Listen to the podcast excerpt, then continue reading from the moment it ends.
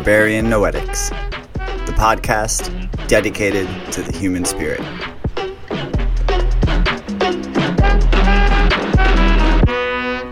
I'm your host, Conan Tanner.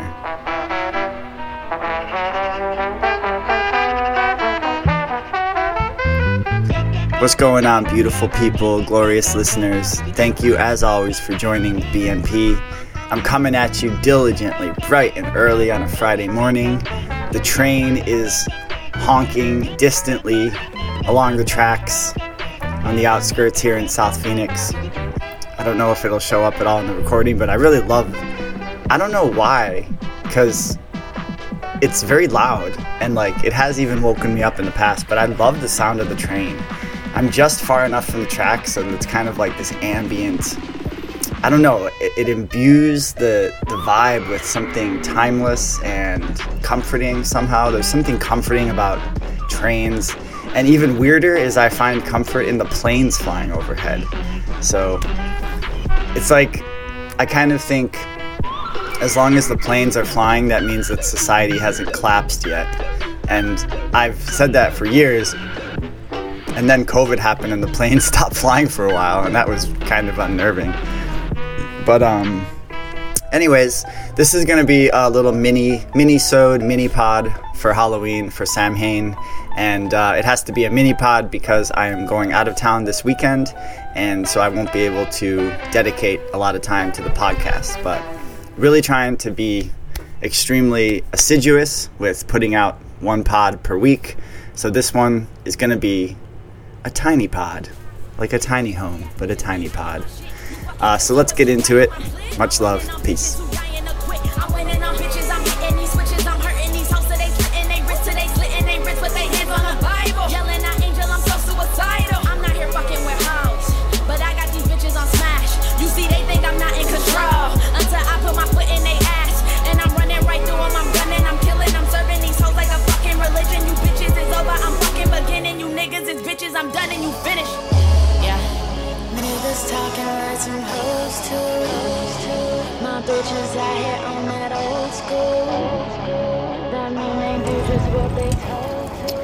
Reporting from my aluminum llama on a very quiet and almost windless Thursday night, and it feels to me like the whole city is taking the in breath before the, the leap, or the calm before the storm, or some such thing, centering itself before the party. Because I do feel like this Halloween is going to be extra, not hectic in a bad way, but just hectic. There's going to be a lot of energy expressing itself this Halloween. And by the time this podcast comes out, it might be after Halloween. Um, but I think, like, with the election being so close, and just 2020 being the year that it's been for everyone that i think there's going to be a lot of energy for transmutation on halloween oh and then of course always there's not always very rarely that this happens. There's a full moon on halloween.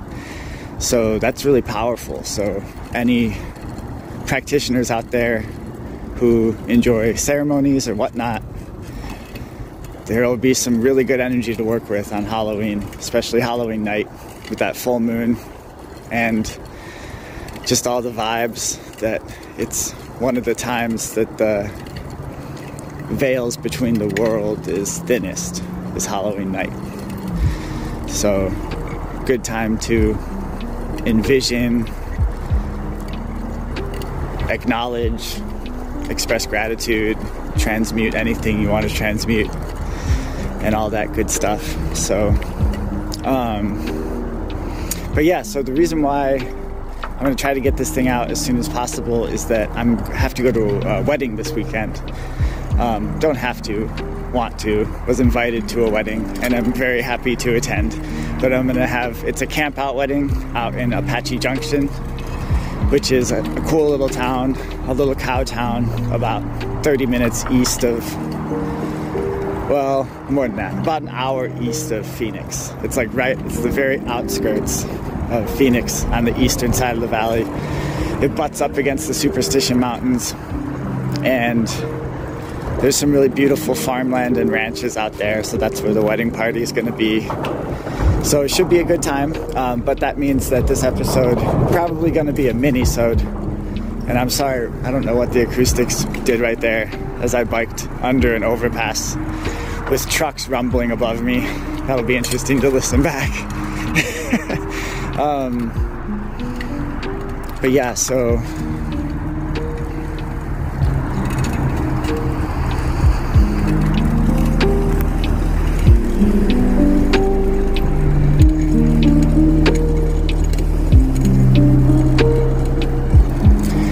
So basically, this is going to be a Halloween mini-sode, and it's I'm just going to recount a couple stories I remember from Halloween past, Halloween's past, and specifically alcohol-fueled Halloween adventures and misadventures. So I thought maybe that would be a nice like interlude in the crafting sobriety from alcohol series is because I, I actually did there's one particular halloween story that i was like man, I kind of have to include that in one of the formative formative moments that kind of like shaped the form of my sobriety. And uh, anyways, I won't. I'll get into the story later. Um, so, anyways, that's that's that's that about that. so I hope you guys enjoy. Uh, I hope you have, or depending on when this comes out, had a good weekend, fun weekend, and. Um, I explicitly left out safe because I hate when people say that, like, have a safe and happy holidays. It's like, well, if your number one priority is safety, it's going to be lame. So don't lead with that. Like, fun, adventurous, risky, and cautious. Anyways, um, yeah, I love you guys. Thanks for tuning in. Let's get into this bad boy. Peace.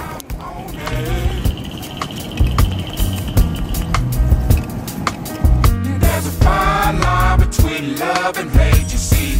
Came way too late, but baby, I'm on it.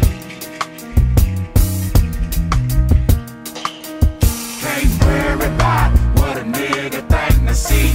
And that's liberation, and baby, I want it.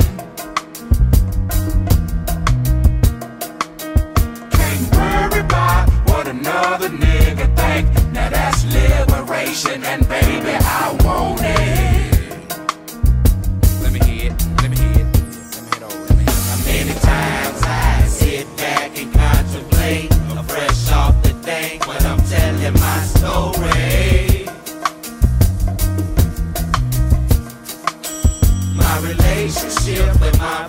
This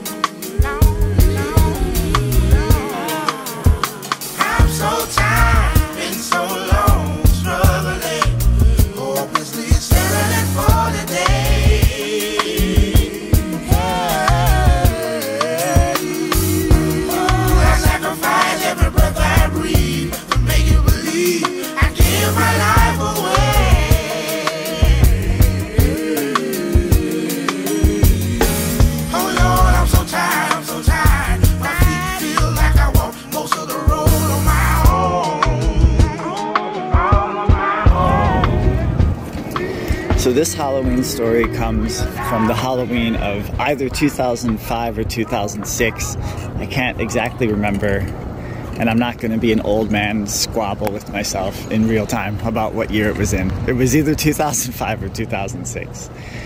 Whatever year the White Sox won the World Series, that was that's what this story is from. So I was living at an eco village in Maryland because I had just graduated not too long ago from University of Maryland. So I was at this eco village um, and I was working to help construct the straw bale house. I was like an intern or volunteer. I just wanted to see how they see how they went about um, creating their intentional community here on the eastern part of Maryland. So it was a really good time. I met some awesome people. And so I still had friends from college around the area, and uh, we all decided that on Halloween we were going to go out in Baltimore and party in Baltimore because Halloweens in Baltimore are fun. They're just objectively enjoy. They're super wild and awesome. Baltimore is such a unique vibe, interesting city. Um, so I was connecting with friends from college who I hadn't seen in I think a couple years, um, depending on when the story actually happened. And uh, so, you know, this was right in the prime of my. I was still drinking hard, and I went. I dressed up as Hunter S. Thompson, kind of half-assedly. I had like one of the long cigarette holder thingies and aviator sunglasses. Um, and so, you know, it was so much fun hanging out with my friends. Hadn't seen them in a while. Halloween in Baltimore, wild and crazy vibes. So, hard drinking, I get super drunk, and the end of the night comes. And I had, since I was like currently living at this eco village, and I was, I had a job like babysitting the next day, um, almost all day for this family that lived in the community.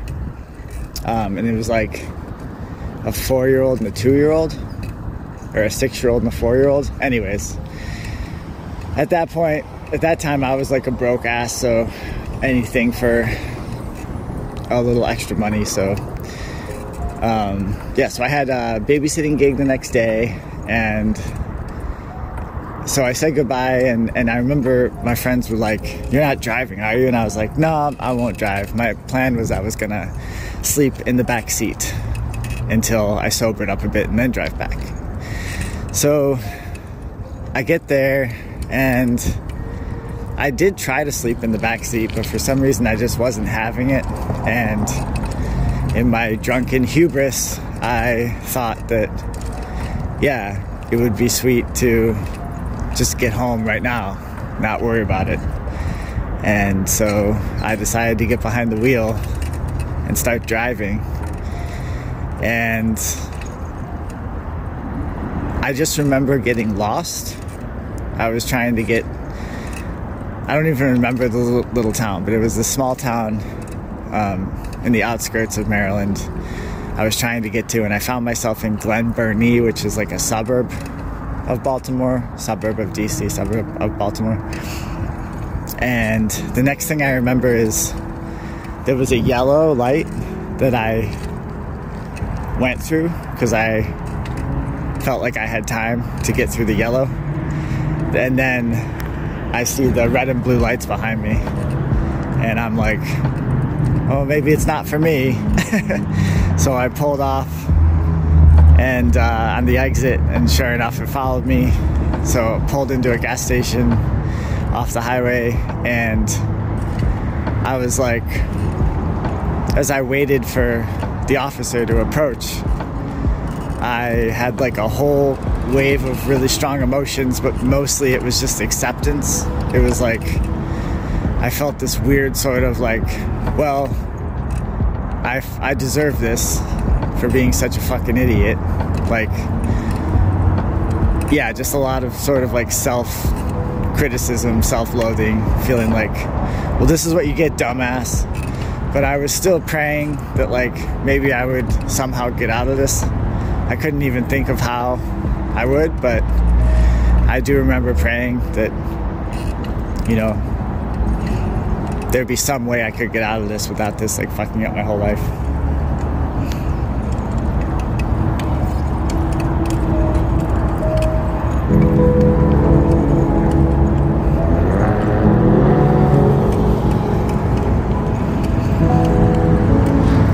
So the officer walked up, and I knew that I couldn't hide the fact that I had been drinking, and in fact was like, like chemically I was fucking wasted. But I did getting pulled over did sober me up real fucking quick. So you know I was as together as I could be, but I knew that my blood alcohol level was fucked, and So he rolled down the window, and I just like told him the the full, honest truth, and was just like, you know, basically rehashed what I just told you guys that I got together with some friends from college and overdrank and then made the bad decision to try to drive home.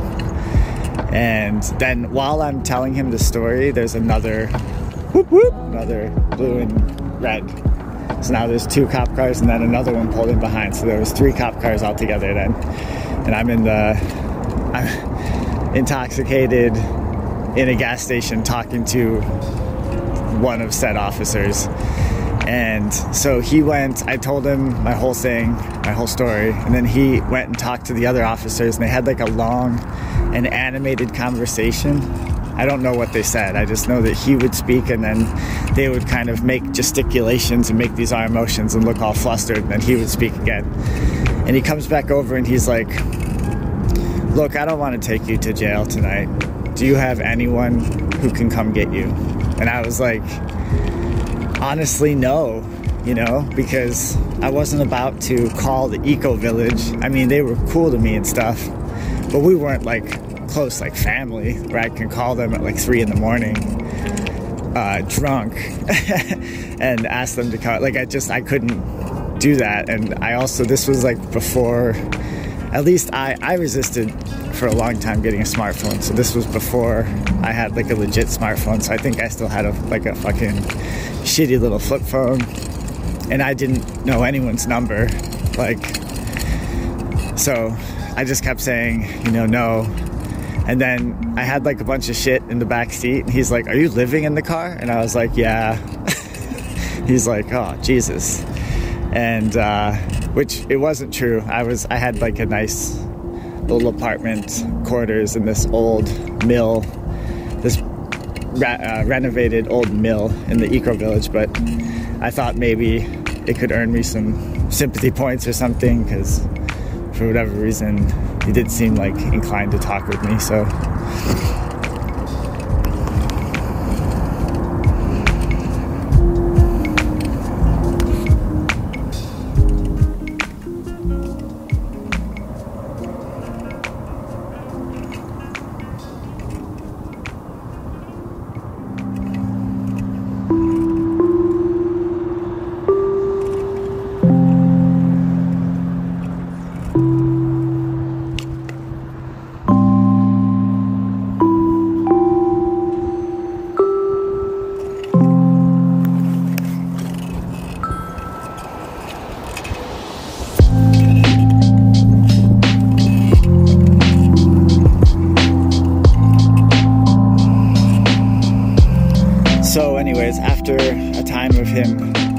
Repeating like, "Is there anyone, anyone you can call that can come get you?" And me kept on saying, "No, there's not."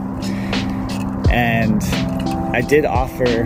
I was like, you know, I can just crash out here um, in this gas station. And he's like, well, I can't let you do that because if I leave you, you might drive again. And I was like, well, I won't drive. And he's like, yeah, but I don't know that. So he goes back and talks with the officers, the same type of thing. He's talking, they're having these like wild gesticulations another like fairly lengthy, passionate talk, and then he comes back again and he says, "All right, give me your keys." And I was like, "Yes, sir. Here you go." And he's like, "Sleep this off. I'll come back in the morning with your keys." And that's what happened. Like miraculously, fucking insanely miraculously as that sounds, like that is what happened. And somehow somehow I didn't get in any like legal or monetary trouble from being like wasted and oh I asked like why was I driving recklessly? And he said yeah you ran two red lights in front of me. So that when I thought that I had gotten through the yellow I was actually running a red. And he said I had run two reds. And so anyways the next so I, I you know I, I, was like in such a haze, some a post adrenaline haze. The cops pull off. I go right to sleep in the back seat, and then what seems like five minutes later, there's like a rap, rap, rap, rap on the window, backseat window, and is the cop. and I rolled the window down. He throws the keys in, and I said like, "Thank you," but he was walking away so fast. I he probably heard me, but yeah, he wasn't trying to talk.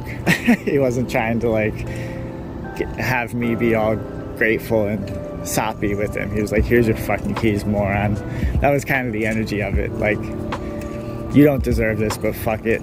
Like, for whatever reason, that was my lucky night that night. So, what that did do is it did completely end because I'm not like proud of the fact that I used to like drink and then uh, drive. It's really embarrassing to admit, but I did used to do that like through college and stuff. It was in the Midwest where I went to high school. It was weirdly normalized. Like people were proud of their ability to drink and drive, and it was like basically the kind of thing that if nothing bad happens, nothing bad happens. So, like, there was a lot of pride. Like, oh yeah, I can, I can drink and drive good. but after that night, I did stop cold turkey. I never drank and drove again. So it did have an impact on me, but it didn't get me to stop drinking. It just got me to stop drinking and driving. But then on top of it, there was another feeling that I had. It's kind of, I don't know how I'm going to be able to put it into words, but there's something, there's an emotion that's beyond gratitude when you feel so thankful for something that it's like, it almost comes back around and hits you like a negative emotion, like a lot of self judging, self loathing. Like the fact that I did get off almost made me like even loathe myself more for that behavior. Um,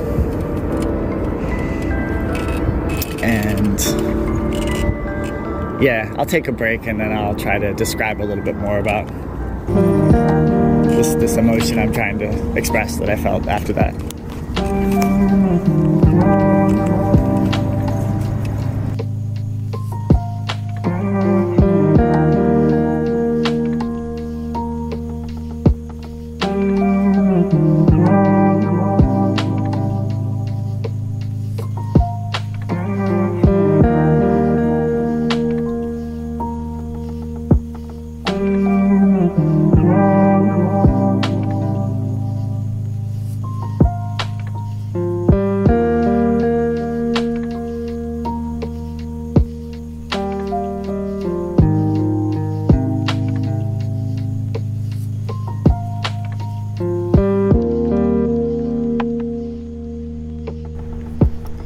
So, finishing up my recollection of the very spectacular Halloween in Baltimore, where I decided to drive drunk and then got pulled over by three cops in Glen Burnie.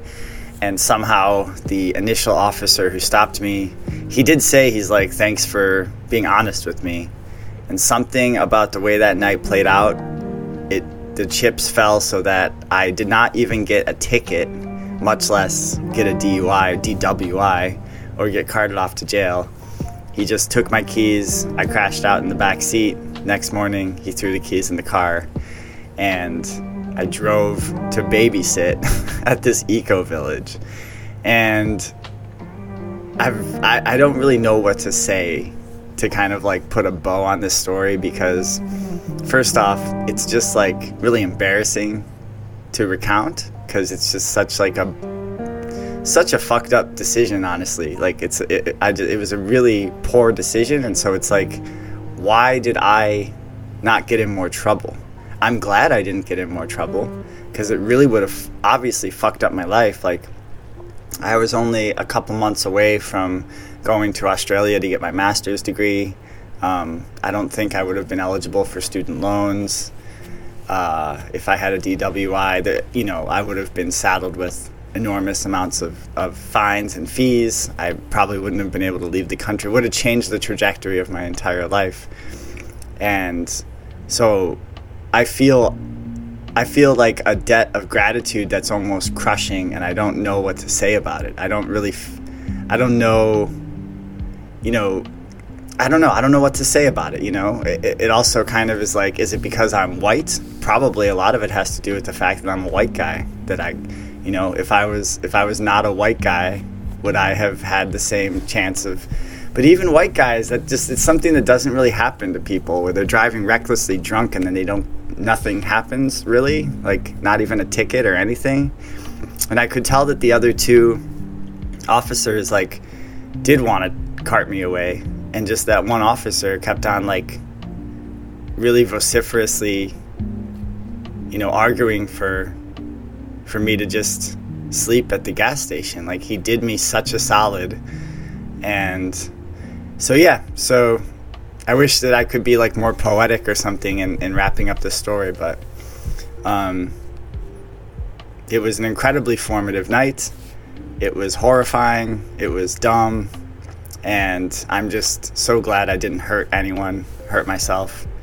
And then the next day, I'm like trying to play it cool and babysitting, and just obviously, I'm like feel like I'm about to die from the hangover, but also like all the emotional turmoil of just like processing how that happened. So that's my spectacular Halloween when I was still drinking and being a fucking moron story. All right. Until next time, everyone, take care of yourselves, take care of each other. Peace.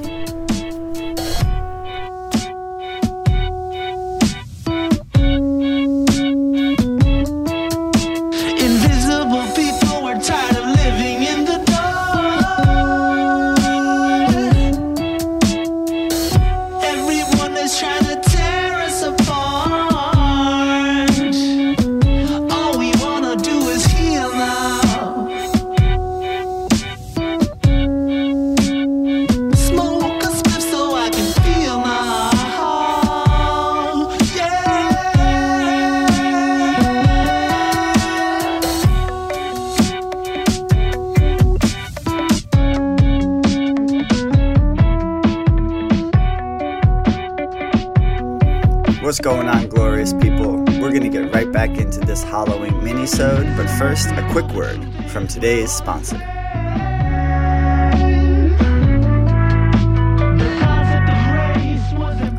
Today's episode of the Barbarian Noetics podcast is brought to you by Sex. It feels good. It's good for you. Sex. All right, let's get back to the show.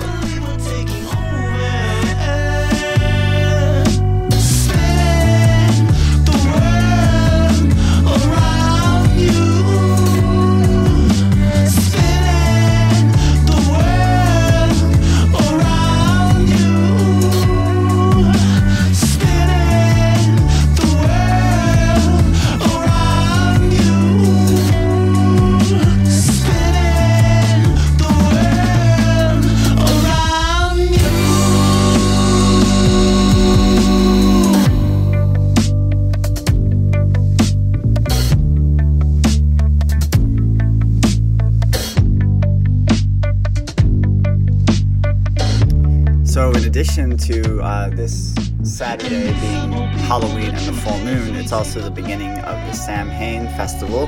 Samhain is a festival of the dead, and it's one of the primary holidays in the pagan wheel of the year. Um, in the northern hemisphere, many pagans celebrate Samhain from sundown on October 31st through no- November 1.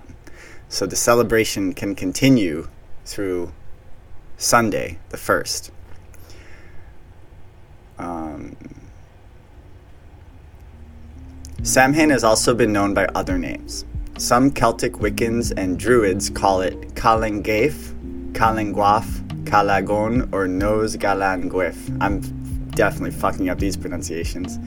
Even though I am Welsh, Gaelic is such a hard language to uh, pronounce. Um, a medieval book of tales, the Yellow Book of Lecan, reports that common folk called Samhain the Feast of Mongfind, the legendary witch queen who married a king of Tara in Old Ireland. While the growth and spread of Christianity as the dominant religion, boo, throughout Europe, Samhain time took on Christian names and guises. All Saints' Day, or All Hallows on November 1, commemorated Christian saints and martyrs. All Souls Day on November 2 was a remembrance for all souls of the dead. With the coming of the Christian Spaniards to Mexico, boo, hiss, hiss, boo, fuck you, Christian Spaniards, the indigenous customs of honoring the dead at this time of the year mixed with Roman Catholicism, boo, and gave birth to the Day of the Dead, Dia de los Muertos, in early November. Samhain shares the ancient spiritual practice of remembering and paying respects to the dead with these related religious holidays of Christianity. Halloween, short for All Hallows Eve, is celebrated on and around October 31. Although occurring at the same time of year and having roots in end of harvest celebrations of the ancient past, Halloween and Samhain are not the same, but two separate holidays that differ considerably in focus and practice. And you know, that said, I think you can you can certainly weave together celebrations of pagan Samhain and All Hallows Eve. Remember, in, in my personal opinion, you dogmatism is the enemy of joy and celebration. So there are no true rules as long as you're respectful, is my opinion. So here's some Samhain chants for you or if you decide to build a fire anytime in the next few days and celebrate the ancestors. Samhain, Samhain, summer's end, summer's end. Samhain, Samhain, veil is thin, veil is thin. Samhain, Samhain, spirit friends, spirit friends. Samhain fire, Samhain night, Samhain magic, spirit's light. Spirit in light, spirit in sound, spirit within, spirit around. Ancestors, we call to you. Ancestors, we remember you. Ancestors, we honor you. And then, as you give an offering, beloved dead, come, get fed. Circle of light, circle of sound, circle of Samhain, circle around.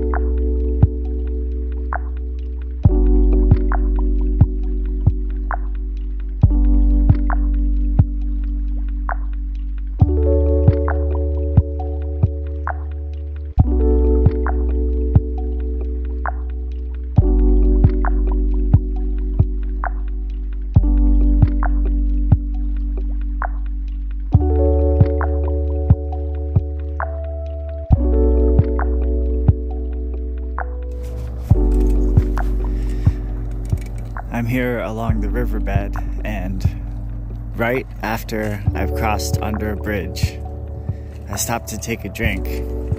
And out of the shadows, there slunk two beautiful coyotes, so close, maybe like five meters away. And what struck me more than anything is how silent they were. They were hidden in absolute silence, and even when they emerged from the shadows and trotted away from me, they did so in absolute silence. I didn't hear, I didn't hear like a, a you know, a branch crack or a leaf crinkle or a shrub rustle, like nothing. Almost like spirits, like ghosts. And that made me think, well, what better what better representation of the great spirit than these two beautiful animals? And just what a gift it is to have this place to come to in the city. And what a gift like these animals serve to us by keeping these places wild in a sense because there's wild animals within it that keeps it keeps it wild.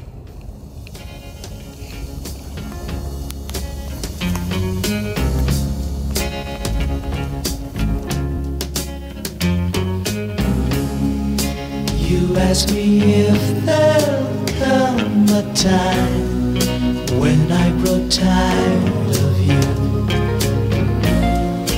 Never my love. Never my love. You wonder if this heart of mine will lose its desire.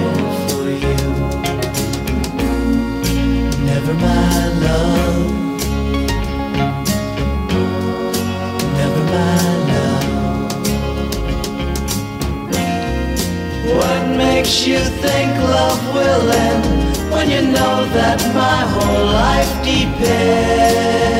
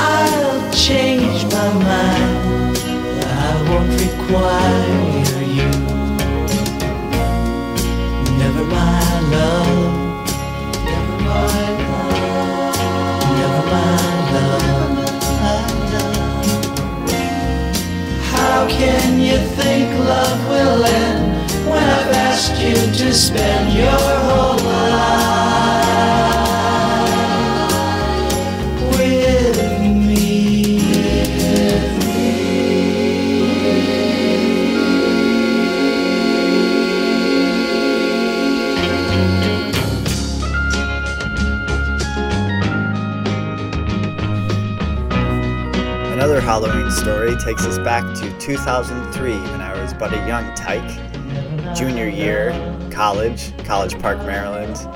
And I remember I was living off campus and there were parties everywhere, including our house. There was a massive house party there. And I was, at that time, of course, huge, huge drinker.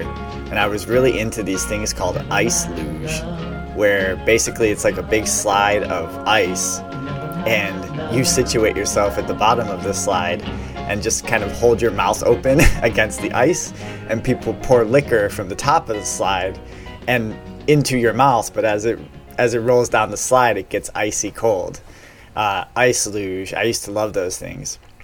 However i learned an important lesson this one particular halloween night that when one is engaging in ice luge and also imbibing in possibly some Adderall, and also then chooses to imbibe additionally into some blow, um, the results can be quite disastrous. The night itself was a lot of fun, but the next morning, my heart felt like it was literally going to pump pound out of my chest completely. And doing a little bit of research, I discovered that, oh, when you combine huge amounts of alcohol with cocaine, you can like probably die a lot of the time. so what I was feeling was almost dying. My heart was all fucked up. It was all palpitating at different speeds. And I remember I couldn't sleep. I couldn't stay still. I couldn't like do anything. All I could do was walk. And I walked like several miles from my house to this Chinese place I liked and sat down and ordered. I used to get this huge uh, fried tofu dish with broccoli. And it was like, you know, the nar nar, like old school Chinese food with that weird brown syrup that probably has enough MSG in it to like stun a small animal. And I just sat there and consumed that entire friggin' plate of fried tofu, broccoli, and MSG sauce. And let me tell you what, Chinese food has never tasted so good. I could feel that fried tofu soaking up all those toxins. And uh, anyway, yeah, another fun Halloween spooky story of when Conan was a reckless, reckless young lad, combining all sorts of intoxicants and almost dying.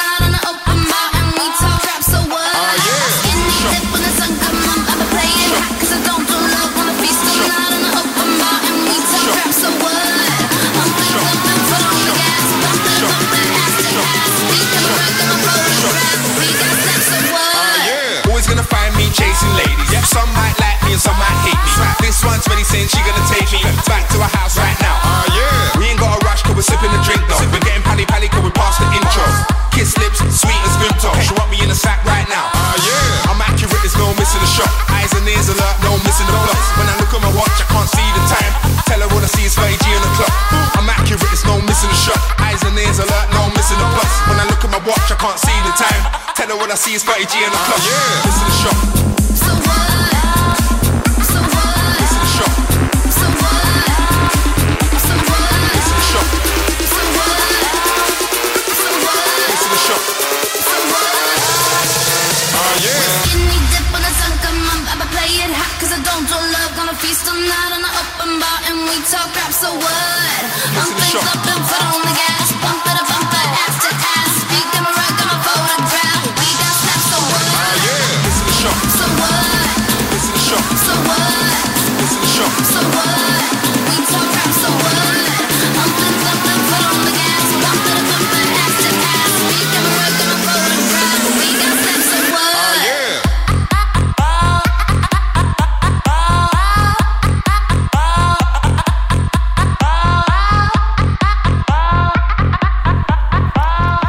All right, y'all, you made it to the end of this little mini-sode. So, happy Samhain, happy Halloween, happy All's Hallows Eve, happy full moon, happy spellcasting, and we're gonna finish off this podcast by reading a, an excerpt from a book I've been referencing a lot lately, Dreamtime and Inner Space by Holger Kalweit.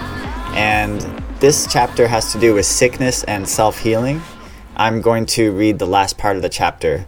And I'm choosing this passage because, you know, the whole idea of sickness and healing and self healing right now is extremely salient because of what's going on in the world, what we've experienced in 2020.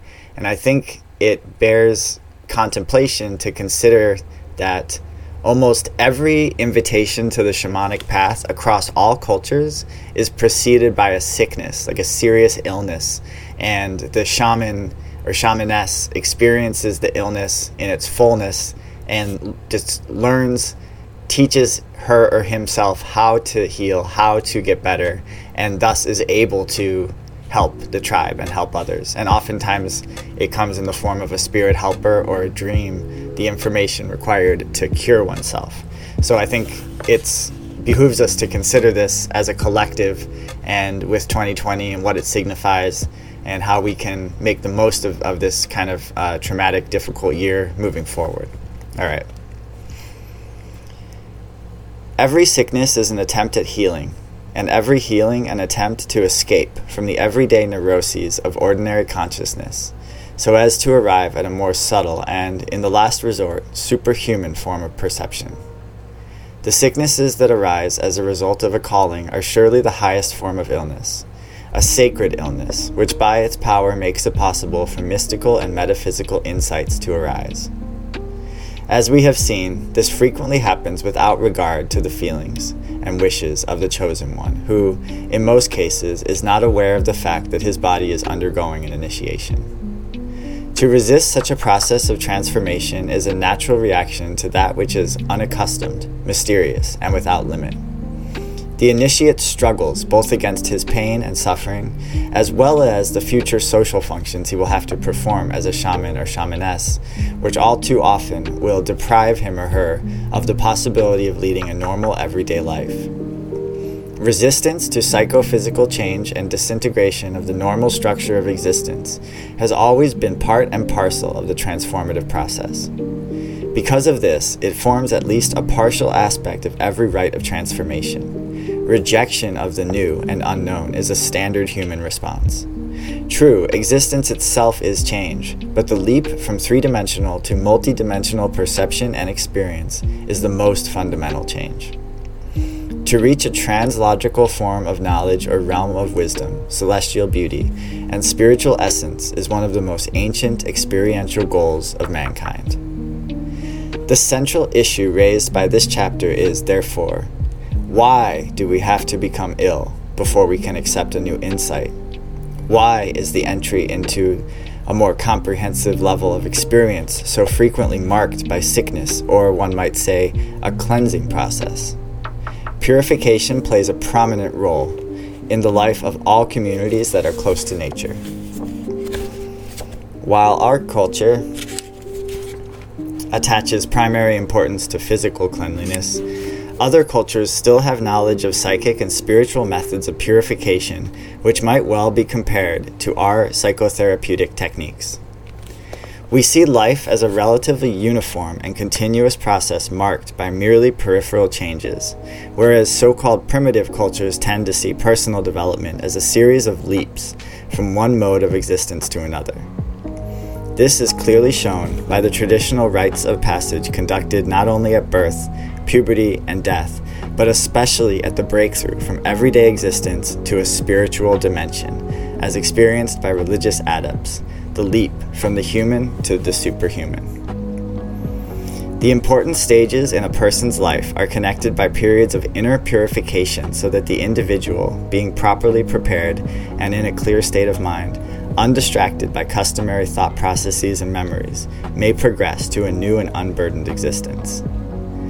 So, this is, I'm taking a quick pause here to really like refocus on the collective here and think about how this can possibly pertain to us as a collective species moving forward.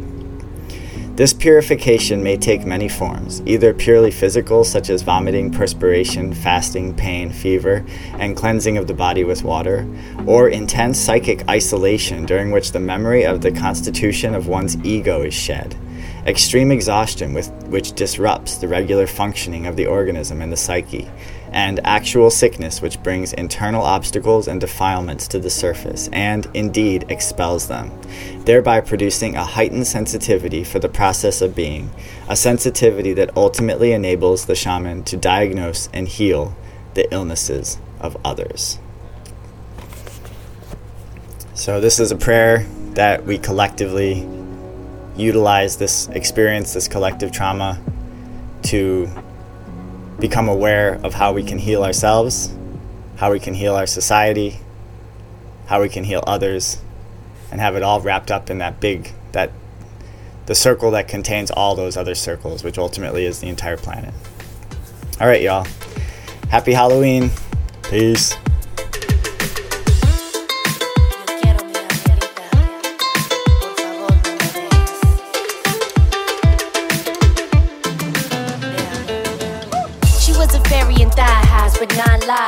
Blood type was tie dye, her eyes lied. Cause she came from the land of the butterflies. Smell like pineapple, taste like lullabies. Wait for the flavor, her nature all on my navel. This ain't a favor, I'm praising her like a savior. Mi princesa, mi nena linda, mi corazón. Mi sirena, mi chiquitita, mi chicharrón. Uh, I'm just a florist in the rainforest. Sing a chorus and I swear that on my pain Norris. Stuck in her orbit, I just gotta absorb it. When she open up a fortress and feed me endorphins. Angelita, have you any love for me? Always come for me, but then you run for me. Every time you near, I can feel you in my fears. Whisper in my ear, take my soul and disappear. Angelita.